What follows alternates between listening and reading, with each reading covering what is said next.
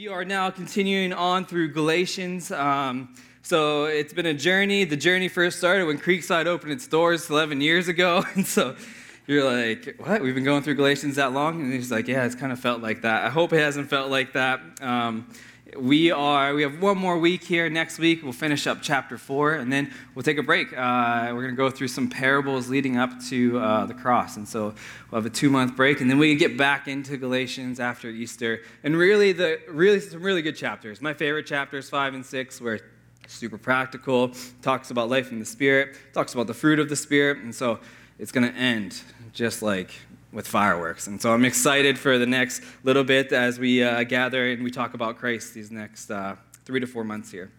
And so I want to pray before we enter in.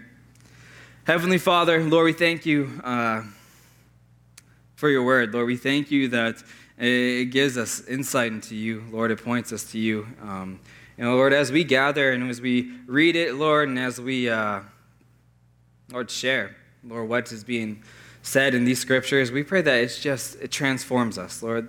That's our heart as we do this, Lord.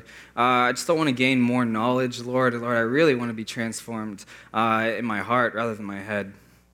And so, Lord, I pray that this would begin, uh, Lord, just uh, continue to do deep work, Lord, within us as we hear your word.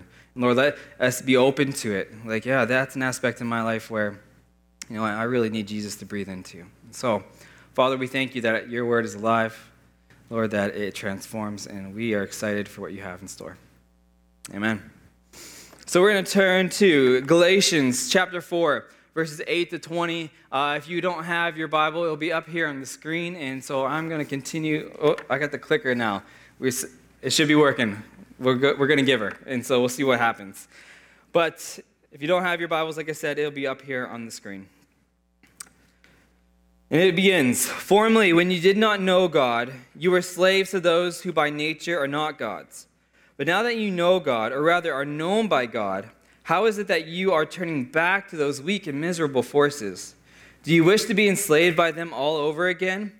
You are observing special days and months and seasons and years. I fear for you that, I, that somehow I have wasted my efforts on you. I plead with you, brothers and sisters, become like me for I become like you. You did me no wrong. As you know, it was because of an illness that I first preached the gospel to you. And even though my illness was a trial to you, you did not treat me with contempt or scorn. Instead, you welcomed me in as if I were an angel of God, as if I were Christ Jesus himself. Where then is your blessing of me now? I can testify that if you could have done so, you would have torn out your eyes and given them to me. Have I now become your enemy by telling you the truth? Those people are zealous to win you over, but not for good. What they want is to alienate you from us, so that you may have zeal for them. It is fine to be zealous, provided the purpose is good, and to be so always, not just when I am with you.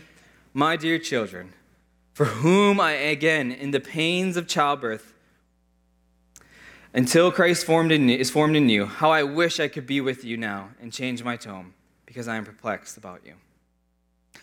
Uh, if you can remember last week, uh, as we talked, Paul is telling the Galatians at the beginning of chapter 4 that there's this period of time when they were, it was like they were orphans, that they were spiritual orphans. At the time of the law, it made them like not connected with God.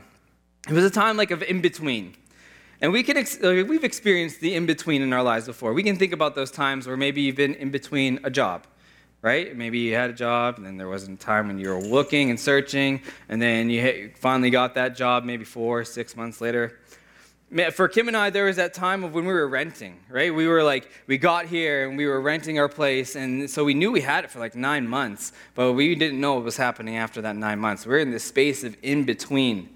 And that in between stage, right, we can agree or we can realize that maybe you're thinking of a time where you're like kind of stuck in between something, in between time of jobs or maybe moving. They don't always feel comfortable, right? Like we don't go look back. I don't look back and go, oh man, I wish I was back in that space. Like I learned lots in it, learned how to trust, draw me closer to Christ. But I remember like the first month or two, I felt comfortable. It's like, finally, we're here. And we sat down. And then maybe like three months later, I'd be sitting down and trying to relax. And then the kids would be like, oh man, the yard's not big. I'm like, yeah, you're right, the yard's not big. Man, I wonder when we're going to move. Man, these couches aren't our couches. Like, oh, wait, that's not even our TV. That's not even our table. And then this anxiety would come upon me, realizing that I'm still stuck in this in between, still t- stuck in this moment of not knowing what's going to happen come the, uh, in nine months. And so, we find value in this in between because it teaches us, but we're hoping for a breakthrough. We're hoping for that, that thing on the other side. And that time of the law is, is kind of what it felt like. The law was the guardian until it was time for someone to come and change our status. And if we can remember last week when I had Malachi up here and he had all these things on him, and I had this sweet robe on that was not big enough for me, as my wife's robe. And then it was this status now that I was given to Malachi that God gave to uh, us through Jesus. Took all those things and placed this robe on him. And so the slaves at this time, they had no inheritance, nothing to be passed down to them. Not only that, but they were ruled by somebody else. And Paul continues to hammer that point home at the beginning of the section. He says, Following the law and the traditions and the festivals were like going back to the time where you weren't even known by God. Like, what do you mean not known by God? He created us, He loves us. But there was that separation during this time that Israel felt and what the law was supposed to do. And so he really questions why would they turn back to something that, that would simply just enslave them, simply that would be their ruler? Especially now that they, they know God, they know Him. They know Him. Why would they want to turn back to somebody who knows this true God, who knows them, who has set them free, who has placed, why would they place themselves under bondage again by going back to the law? And so Paul makes an important point when he says, or rather, are known by God. It is really more important that God knows us, is what he's saying. It's really important that God knows us. Not that we just know God, but he knows us. And that was what Jesus, that relation through Jesus does. It helps us to know him, to know him. Right? We think of Matthew 7, 21 to 23, and there's that phrase that, that we, we, we talk about a lot that it's really profound, and it's like he's saying, I never knew you. We don't want that. I want Jesus to be like, I never knew you. And so this is where the Galatians are. They find themselves in that tough spot. The way forward doesn't look easy or obvious, right? It's like this is new terrain, faith in Jesus. This is new. What it looks like to be the church, this is new to them. What it looks like to be like to live by faith day by day with Jesus, this is like all new. But the other way, it's kind of laid out for you through the law. Like, that seems a bit easier. And so they decide to turn back to what's familiar, specifically to their own pre conversion pagan practices, as Paul laments. It's like you observe the days and months and seasons and years. And as a result, Paul believes the Galatians are deserting the one who's called them. He's like, You're deserting this, the one who's called you relapsing into this former state of slavery, that time of ignorance when they neither knew God or were neither known by Him. And so Paul asks this big question. And we're going to talk about this question a bit today. And we're going to even rephrase it a little bit as we continue on. He's like, Paul's like, why are you turning back to those weak and miserable principles? Paul's like, why are you moving backwards? Why are you moving backwards? Because moving backwards isn't the way to move forward. I, remembering like returning to the old things, to the old practices, to the, to the old lifestyles, to the old religious acts aren't the way that you're going to move forward. That's not how it's going to happen. I remember when I decided to go to college in Portland. Big decision for me, small, uh, not small town. I like to say I was small town, but definitely wasn't. And so, but I grew up in Pittsburgh, old buildings, old culture. Um, family had never gone to college. I don't even know if they knew how to spell college. And so, like, they were, we were the furthest west that any one of us had gone was Ohio. And if you don't know geography, Pennsylvania is here. Pittsburgh's like right there. Ohio's like right there, like right on the border. I think the furthest, like we maybe had ventured like three hours away from home, and that was like uh, bring a brown paper bag, and we're hyperventilating. Let's get back to our house. And so, I felt the Lord lead me for this move to go all the way to Portland because what I wanted to do was stay at home, do school over the internet, learn from my pastor, be safe. And so, but I followed through. I never thought about the magnitude of this move though, never thought how big it was. You know, and so I just kind of went throughout my days leading up to Pittsburgh, or leaving Pittsburgh to go to uh, Portland. I didn't even think about you know, maybe I could find a spouse. Didn't think, like, maybe I'll actually never come back to Pittsburgh to live. Didn't think about, you know, maybe I'll do my four years and then I'll move somewhere else and never head back to Pittsburgh. These, these things weren't crossing my mind. Um, it was still developing my mind. Let's. But it, like I, I remember hanging out the night before with my friends, packing, because that's what guys do, I guess, the night before you leave for a four month journey, um, trying to pack. And not a smart move. And pack the night before. I get up to go the next day. I start the travel. First time on an airplane. First time more than three hours away from home. And all the emotions of what's happening are starting to hit me a bit. I'm keeping it in because I'm the man, strong. I had two of my friends with me. Can't cry in front of them. That's not cool. And so we get to Portland. We enter the dorm room, drop the bags. They're pumped because they're here. But the reality is, they're leaving in like four days, so that you can be pumped all you want. I'm staying here. And so this is my new life. And then I'm like, shake my head. They're like, Are you excited? I'm like, Yeah. Then I slowly walk out of that room, walk into the next room, shut the door, call my mom and dad, and just start to cry like somebody has stolen my lunch money. They're like, Mom and Dad, I've made the wrong decision. What are you my doing? Why did you let me do this? And so I'm coming home. You love me, right? You let me come home, right? You start playing those kind of cards. I've made a mistake. Save me, save me. But they didn't. They knew I couldn't look back, go back to where I was, go back to the old things, go back to my life in Pittsburgh. They knew for me to move forward with Christ, maybe move forward with my relationship with Him, to draw deeper to Him, was to do this move. Even coming here, it was hard. I love the fact that I'm here with you guys, but in May, when we were about to come the day before, oh, the emotions were real. I'm like, Kim, this is I don't know if I can do this. I don't know. I don't know. She's like, I think this is what we're supposed to do. I'm like, I do too, but it's hard. It's so hard. It's so comfortable right here in Eston, small town. But we knew that moving forward, we couldn't look back. We knew that it was time to move forward with Him in a deeper way, to challenge ourselves in a new way. Some old things that we were doing, the, like doing the college life, it was awesome, it was great, but it was preparing us for something else. And we see this lots as we read the Bible. Can we remember the story of the Israelites? Right? They were slaves to Egypt, not in a great situation. They were then freed from Egyptian bondage and were on their way to the promised land. They're like, oh, you're free from bondage. This is great. We're on our way to the promised land. Under the leadership of Moses, they now have to face this long journey into an unknown future. Sound familiar? For the Galatians, for myself, maybe even for you. You're thinking of situations, maybe even right now. It's like, I don't know if I can venture forward.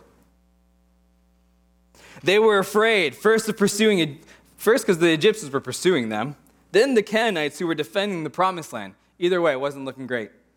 The Israelites confronted a difficult wilderness transition, and they wanted to turn back. They're like, no, tapping out. I'm going back. And again and again, the cry went up Why did we leave Egypt? Why did we leave Egypt? What were we thinking? We were better off as slaves in this crazy dream of the promised land. They were longing for the shackles. They were longing for the things that was holding them back. You may recall how they responded to the reports of the spies. When they heard of giants in the land, they were so distraught and even indignant. They decided to appoint a replacement for Moses. The one who led, was, uh, they, they wanted one who would lead them back to Egypt. They're like, Moses is not doing it, so we need a new leader. This guy's crazy. And so we need somebody else. There was a coup happening to get Moses out. They're like, this guy's the worst. This guy can't, he can't even talk. He needs somebody else to talk for him. Sounds like Porky Pig when he talks. But that's all, folks. And here they are making fun of poor Moses. And the whole congregation said to them, Would that we had died in the land of Egypt or that he or that we had died in this wilderness. Why is the Lord bringing us into this land to fall back to the sword? Our wives and our little ones will become a prey. Would it not be better for us to go back to Egypt? And they said to one another, Let us choose a leader and go back to Egypt. We read the story and we're like, They're, they're nuts. It's unbelievable, willing to go back to slavery. Yet, this is, in fact, what Paul is telling the Galatians. You're willing to go back to this, go back to slavery?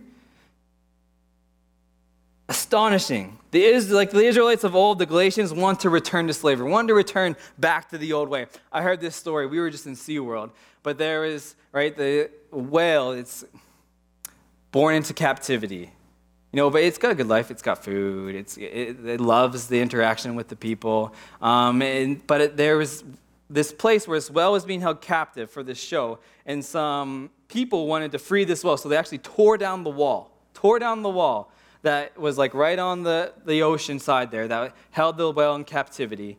And the well was free. The well left, and it was gone. And it entered out into the ocean.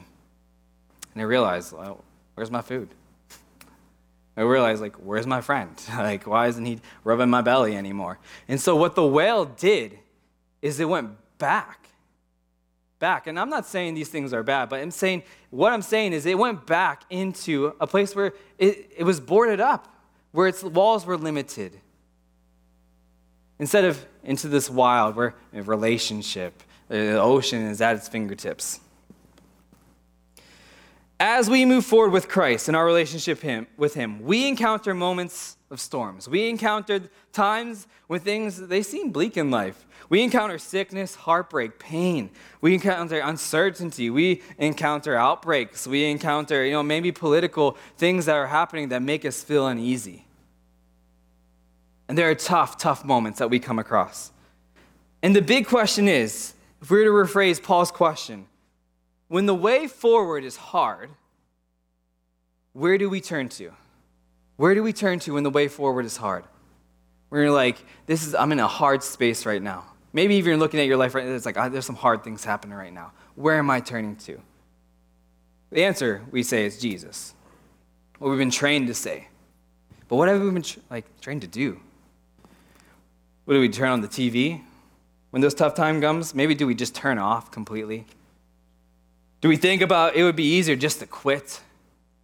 Do we think about maybe another source of satisfaction? Maybe, you know, we enter, like, uh, some things are going hard, and so we just want to zone out, and so we just whip out our phone and we just scroll through it. Do we think about even going back to the old life? Or even those old habits when they come up? Or do we think about turning to previous religious practices that seemed to work the last time, right? Sometimes we think, you know, when I was going through something like this, I read through all of Matthew and the problem was solved, so we can, like, I just need to read through Matthew again, and then the problem's going to be solved. Or do we simply turn to Jesus? Turn to the one who's freed us.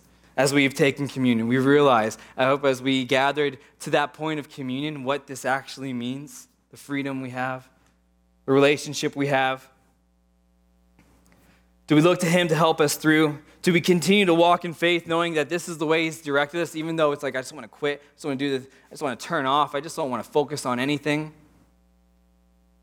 Because when we return to our former way of life, we find that it actually doesn't provide us with greater strength or freedom to help us move forward. In fact, it's just the opposite we find we're back in bondage to the things that has held us captive.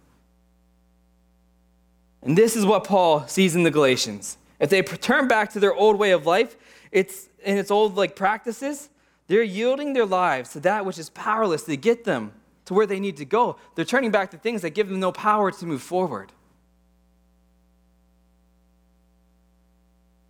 And but more than that, they'll also give themselves back to that which has enslaved them the very thing Paul was saying, don't do. Don't go back to those things that enslave you. They don't have a relationship with you. The Egyptians, they don't care about you. Yeah, it might seem like you got some meals and it's nice. I know you're complaining about our meals right now, but the way forward is so much better. Yeah, you know what? Leaving Pittsburgh is a scary thing, especially for someone who's never been in a plane, but the way forward is so much better. Yeah, I know you're going through some tough times right now, and you just feel like, you know, I just, I just can't open my Bible. I just can't read. I just can't talk to Jesus. You know what? He is the only one that will get you, helping you move forward with Him. The old ways, practices, no. See, whatever we turn to, though, whatever we turn to in those tough times, becomes the thing we worship. Paul says that two things are true about all of our worship before we come to know before we come to Christ. First, we come to something else besides Christ. It's a bit demonic. That's shocking, but think about it. The demons know this. They know we're built to worship God. We are built to worship Him. That's what we are built to do. That's what we are called to do. But if we aren't worshiping God, we're worshiping something else. And if we're worshiping something else, the enemy is totally fine with that. They don't really care what it is as long as it's not God. So the thing we turn to becomes the thing that we worship, becomes the thing that we are actually like, this is this helps me through, not turning to Jesus. That might seem a bit steep, but let's think about it as we as we even go throughout our weeks. What am I turning to? Second, and we talked about this, it's enslaving. Whatever we worship other than God will enslave us. And Tim Keller, he says this if anything but Jesus is a requirement for being happy or worthy, then that thing will become our slave master. If we need like our family to be secured and fulfilled, then we might become controlling and possessive of our family. You need our kids to turn out well as a validation of, of myself and become very controlling of them because you need them close by, or you resent them for doing the things that take them away from you. My parents freely let me go. They realized this is what, uh, he's not my kid, this is the Lord's. I, he, I, I just wanted him to do what the Lord's directing him to do. I'm sure it was hard for them.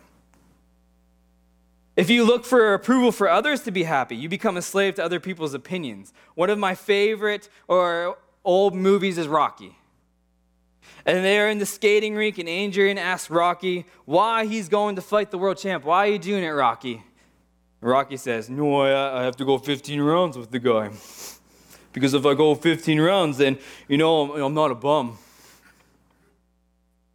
Everyone has something that is like those 15 rounds to prove, not a bum.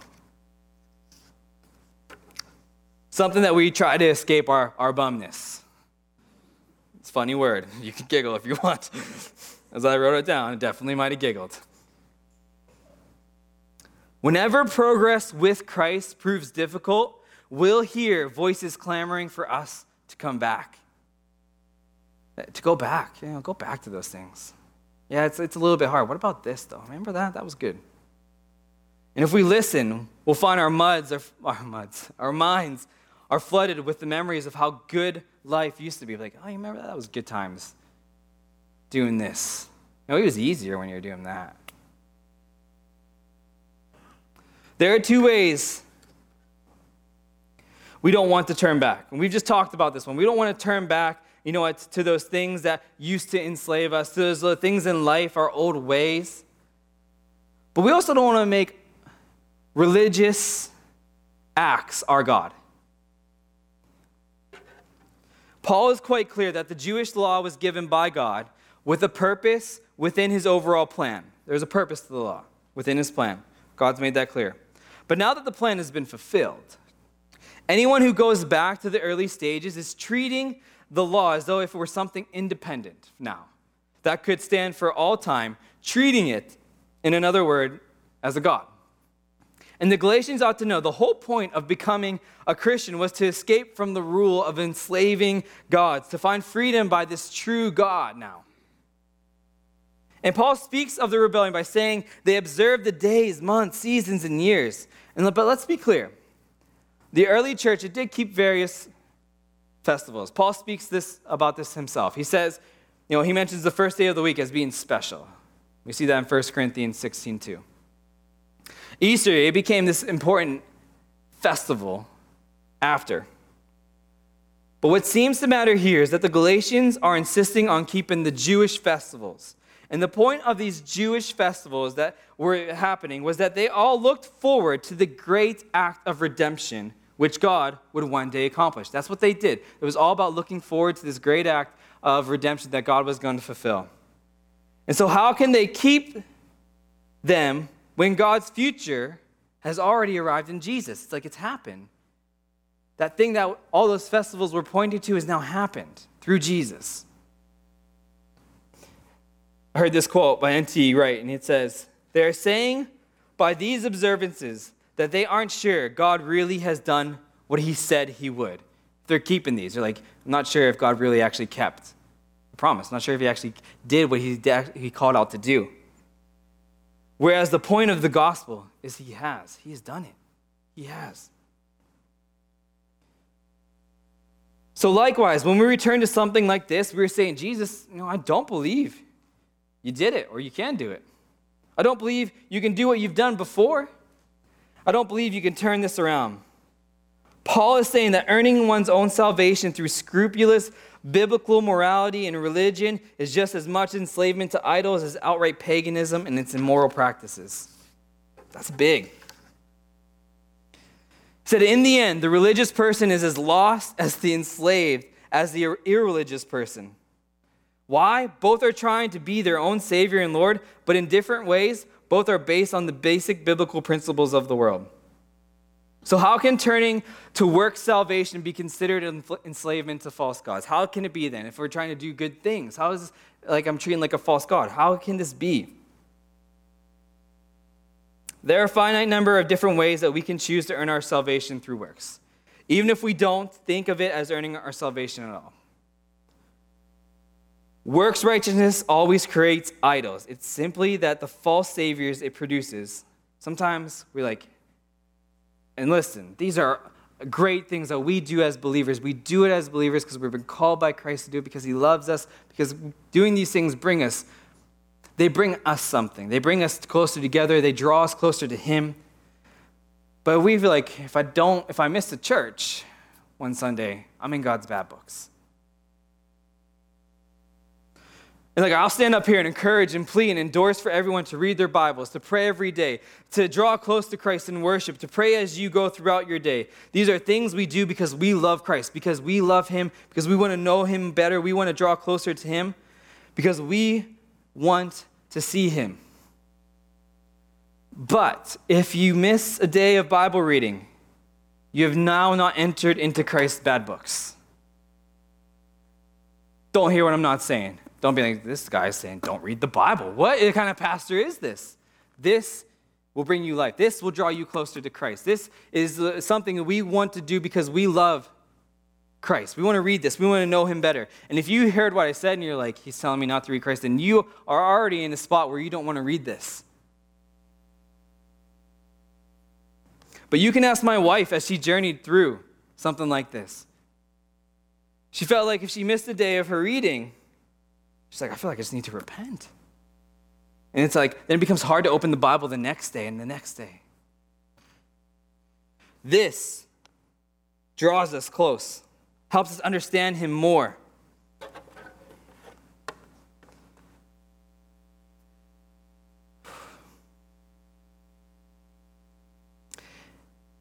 If anything, Jesus is a requirement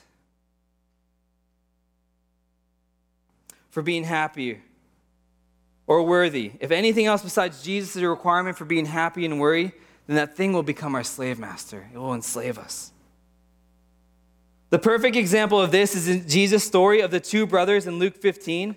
A father had one very immoral younger prodigal son and one very moral elder son. Both of them wanted control of the father's wealth, but did not want the father. They wanted his wealth, did not want the father. Both were alienated from the father's heart and at the end of the story, though, the immoral son repents and goes into the father. He did some things he shouldn't have done. He left, he took the money, but then he came back. While the moral one stays, he stays outside in anger. He's upset. Thinking that if he did all good things, it's like, well, my brother did this. How, how can he just come back and how does the father just accept him back in? I don't understand. But I was all I was good. I did all these great things.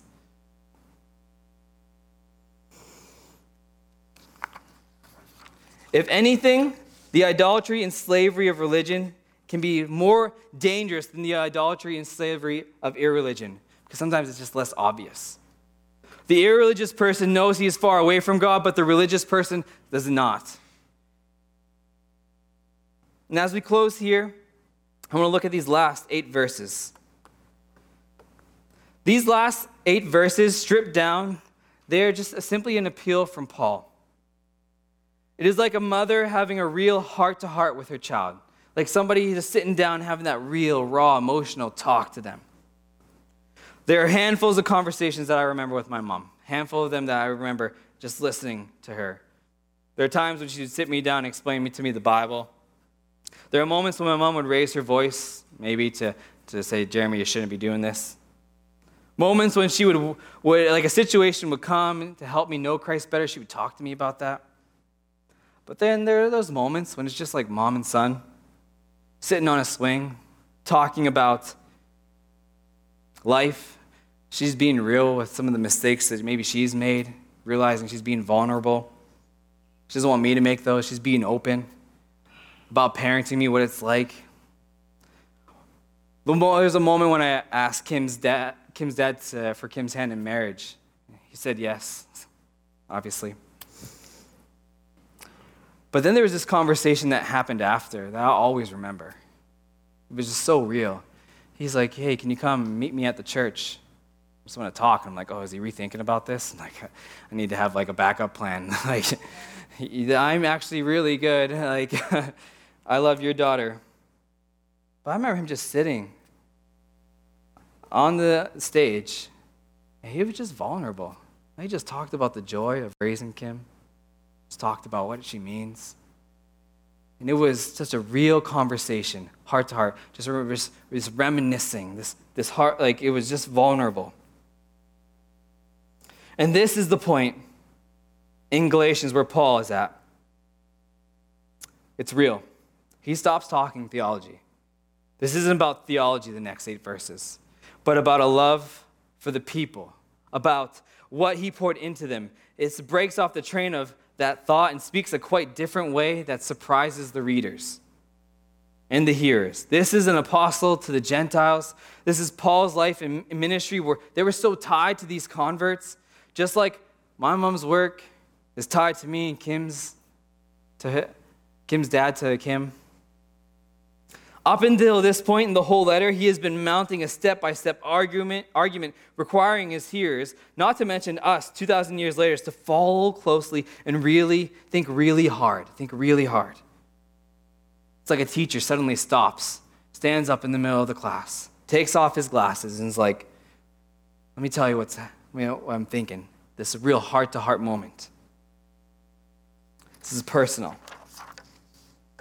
Almost every line in the next eight verses from 12 to 20 is an appeal to friendship, to family loyalty, to a mutual bond established by their common experience of what God has done for them together. Paul goes back to the beginning with his relationship with the Gentiles, or the Galatians. Paul is like, hey, you remember, I was in bad shape when I came. I was sick. We, could have been badly beaten, but either way, he was in bad shape when he came and he saw the Galatians. His state was so bad that it was kind of, he's like, it, wouldn't, it wasn't attractive. But this didn't stop you from welcoming me in. And then I announced the good news of Jesus, and God worked so powerfully through this, and they knew, the Galatians, that they were in something, in the presence of something extraordinary. They knew the message he had was what they were looking for. Their hearts were ready. This man came in. And the conversation is so raw that Paul's personal investment in his converts is remarkable, perhaps even startling for some. It's like what a mother must feel for a firstborn son who has gone astray. And in fact, this is just the image Paul conjures up in Galatians. His anguish is so acute. He's like a woman in labor, prepared to give birth to them all over again. He's like, My little children, for whom I again in the anguish of childbirth until Christ is formed within you. This is about He's like, I love you so much. The, the Judaizers, they don't. It's just, you're simply just a notch on their belt. But man, I love you. Come, don't go back to the thing that enslaved you. Don't go back to those things. There's only one way I feel like to end this sermon. The only way is to have a talk. A lot of my talks, they happen at a table I usually have a cup of coffee. You can imagine this being a big table. But I want to leave you with this. I love leading this conversa- congregation. If you're wondering if this is coffee, it's water. It's usually coffee. The last year and a half have been amazing part of this journey. As I leave here today, I want to encourage you. I know we all desire to draw close to Jesus. That's what we want, that's what we come here to do. my fear is like, I just don't want us to find a, a new way to draw close to Him, like maybe new religious activities, trying to find the newest, most profound thought. My hope is that we all realize that Jesus, He's simply the only way. I don't ever want it to turn back. I know life gets hard separation, divorce, sickness. The journey seems difficult. Maybe, maybe someone's here thinking about giving up. I encourage you, don't give up. Going back to those old idols, those old things, those non gods, they'll simply just enslave us. They don't care. They don't care for us at all. Maybe you feel like shutting it all off when things are hard. Maybe turn on the TV. Maybe, maybe you have uh, something else you worship when things are hard. I call it go to the cross. Come to Jesus, the one who loves us, cares for us. I must invite Julie up and the worship team.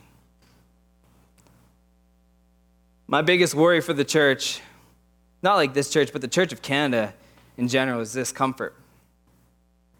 We equate comfort to success. We want to be comfortable, and when we are comfortable, God, I feel like God's blessed us. When we are comfortable, we don't want to do uncomfortable things, like share the gospel. I want to be comfortable sharing it, realizing it is the only thing that will save. I want to be uncomfortable.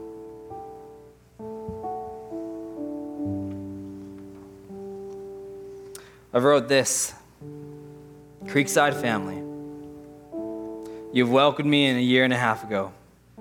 Some would have accepted a 33 year old to lead them, but you did. We've dined together on Soup Sundays. For some of you, you've watched my kids.